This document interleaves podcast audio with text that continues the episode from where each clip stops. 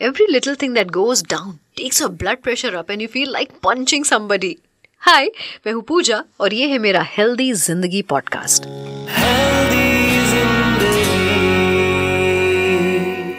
हर साल हाइपरटेंशन को लेकर लोगों में अवेयरनेस लाने के लिए हम सेलिब्रेट करते हैं सेवनटीन मई को वर्ल्ड हाइपरटेंशन डे हाइपरटेंशन जिसे आमतौर पर हाई ब्लड प्रेशर या साइलेंट किलर भी कहते हैं। इसीलिए आज हेल्दी ज़िंदगी पॉडकास्ट में हम बात करेंगे हाइपरटेंशन की।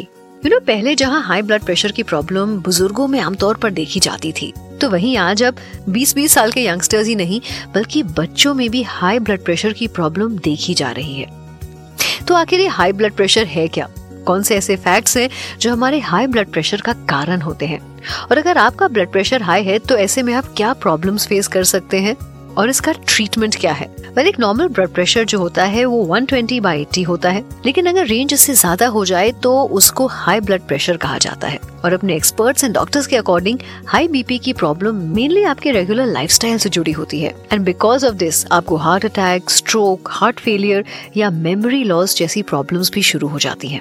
जनरली क्या होता है ना, जब आपको बीपी की प्रॉब्लम हो जाती है तो आपको मेडिसिन लेनी पड़ती है। उससे बेहतर है कि हम प्रिकॉशंस लेना शुरू करें।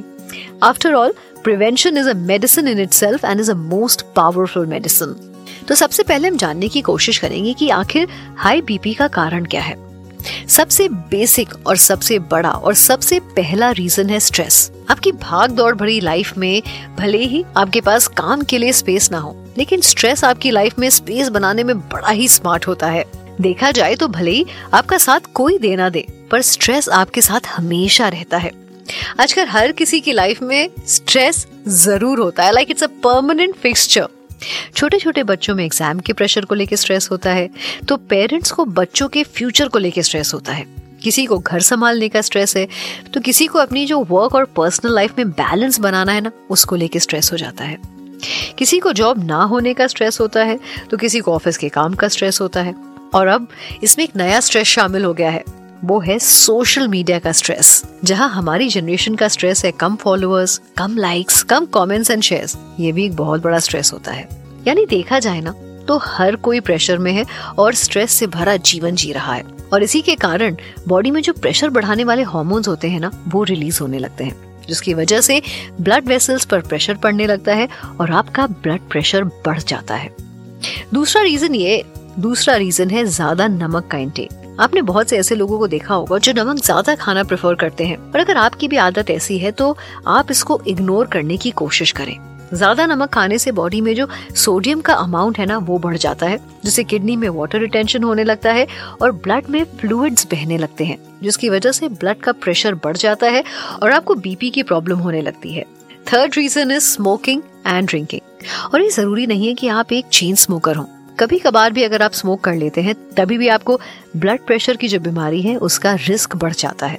बहुत ज़्यादा अल्कोहल का इंटेक भी बीपी का एक रीजन हो सकता है। इसीलिए आपको अपने अल्कोहल कंजम्पशन को कंट्रोल करना चाहिए। Fourth reason of high BP is obesity या फिर आपका बढ़ा हुआ वज़न। जब आपका वेट इंक्रीज होता है तो बॉडी में फैटी टिश्यू अपने आप स्पेस बनाने लगते हैं, जिसकी वजह से ब्लड वेसल्स श्रिंक होने लगती हैं और उनका वैस्कुलर रेजिस्टेंस बढ़ने लगता है। जिस वजह से हार्ट को दिन भर में ज़्यादा ब्लड पंप करना पड़ता है और इसके कारण हार्ट का काम बढ़ जाता है। और जैसे कि काम बढ़ जाता है तो हमारा स्ट्रेस भी बढ़ जाता है। और स्ट्रेस बढ़ जाए ना तो हाई बीपी का इशू होने ही लगता है। तो सेम चीज़ अप्लाई होती है हमारे हार्ट पर भी। And yes most important reason high BP का है फ़िज़िकल एक्टिविटी का ना होना। अगर आप दिन भर एक ही जगह पर बैठे रहते हैं, किसी तरह की कोई एक्सरसाइज नहीं करते फ़िज़िकल एक्टिविटी नहीं करते हैं तो इससे भी आपका ब्लड प्रेशर बढ़ सकता है। क्योंकि हाई बीपी और एक्सरसाइज दोनों आपस में बहुत ज़्यादा जुड़े हुए हैं। अगर आपको पहले से ही हाई बीपी की प्रॉब्लम है तो एक्सरसाइज के ज़रिए आप इसको कंट्रोल कर सकते हैं। फ़िज़िकल एक्टिविटी करने से हार्ट स्ट्रांग बनेगा और स्ट्रांग हार्ट को बॉडी में ब्लड सर्कुलेट करने में ज़्यादा मेहनत नहीं करनी पड़ेगी। इससे आर्टरीज पर भी प्रेशर कम पड़ेगा और बीपी अपने आप कंट्रोल में रहेगा। Also another important reason of high BP is painkillers ज़्यादातर लोग रात में पेन किलर्स लेकर सोते हैं, ताकि दिन भर का जो स्ट्रेस है, उससे उनको रिलीफ मिल जाए। नॉर्मल हेडेक या जॉइंट पेन के दौरान भी तुरंत मेडिसिन ले लेते हैं। पर शायद उन्हें ये नहीं मालूम होता है कि एक नॉर्मल पेन किलर आपकी बॉडी में एक साइलेंट किलर की स्पेस बनाता है। इसीलिए पेन किलर्स की जगह आप अपनी डाइट और फ़िज़िकल एक्टिविटीज़ पर फोकस करें। तो आज इस हेल्दी ज़िंदगी पॉडकास्ट में मैं आपको कुछ ऐसी टिप्स और प्रिकॉशंस के बारे में बताने वाली हूँ, जिससे आप हाई बीपी से बच सकते हैं और आपके जो पैसे हैं ना, वो दवाइयों पे नहीं खर्च होंगे। सबसे पहले डेली छह से आठ घंटे की जो प्रॉपर नींद है, आपको वो लेनी चाहिए। अपने इंक्रीज वेट को आप कंट्रोल कर सकते हैं। You know you should exercise regularly कम से कम वीक में एटलीस्ट 150 मिनट्स आप खुद को दें एक्सरसाइज करें। क्योंकि इससे जो आपके ब्लड प्रेशर लेवल है ना, वो काफ़ी कंट्रोल में आ जाते हैं। आप एरोबिक्स कर सकते हैं वॉकिंग जॉगिंग साइकिलिंग स्विमिंग या फिर डांसिंग इनमें से कुछ भी आप कर सकते हैं। इनफैक्ट अब तो सोशल मीडिया पर भी इतने ढेर सारे ट्रेनिंग वीडियोस हैं, जिनको देखकर आप एक्सरसाइज कर सकते हैं। इन सब के बीच हेल्दी ज़िंदगी के लिए एक हेल्दी डाइट इन्वॉल्व होती है।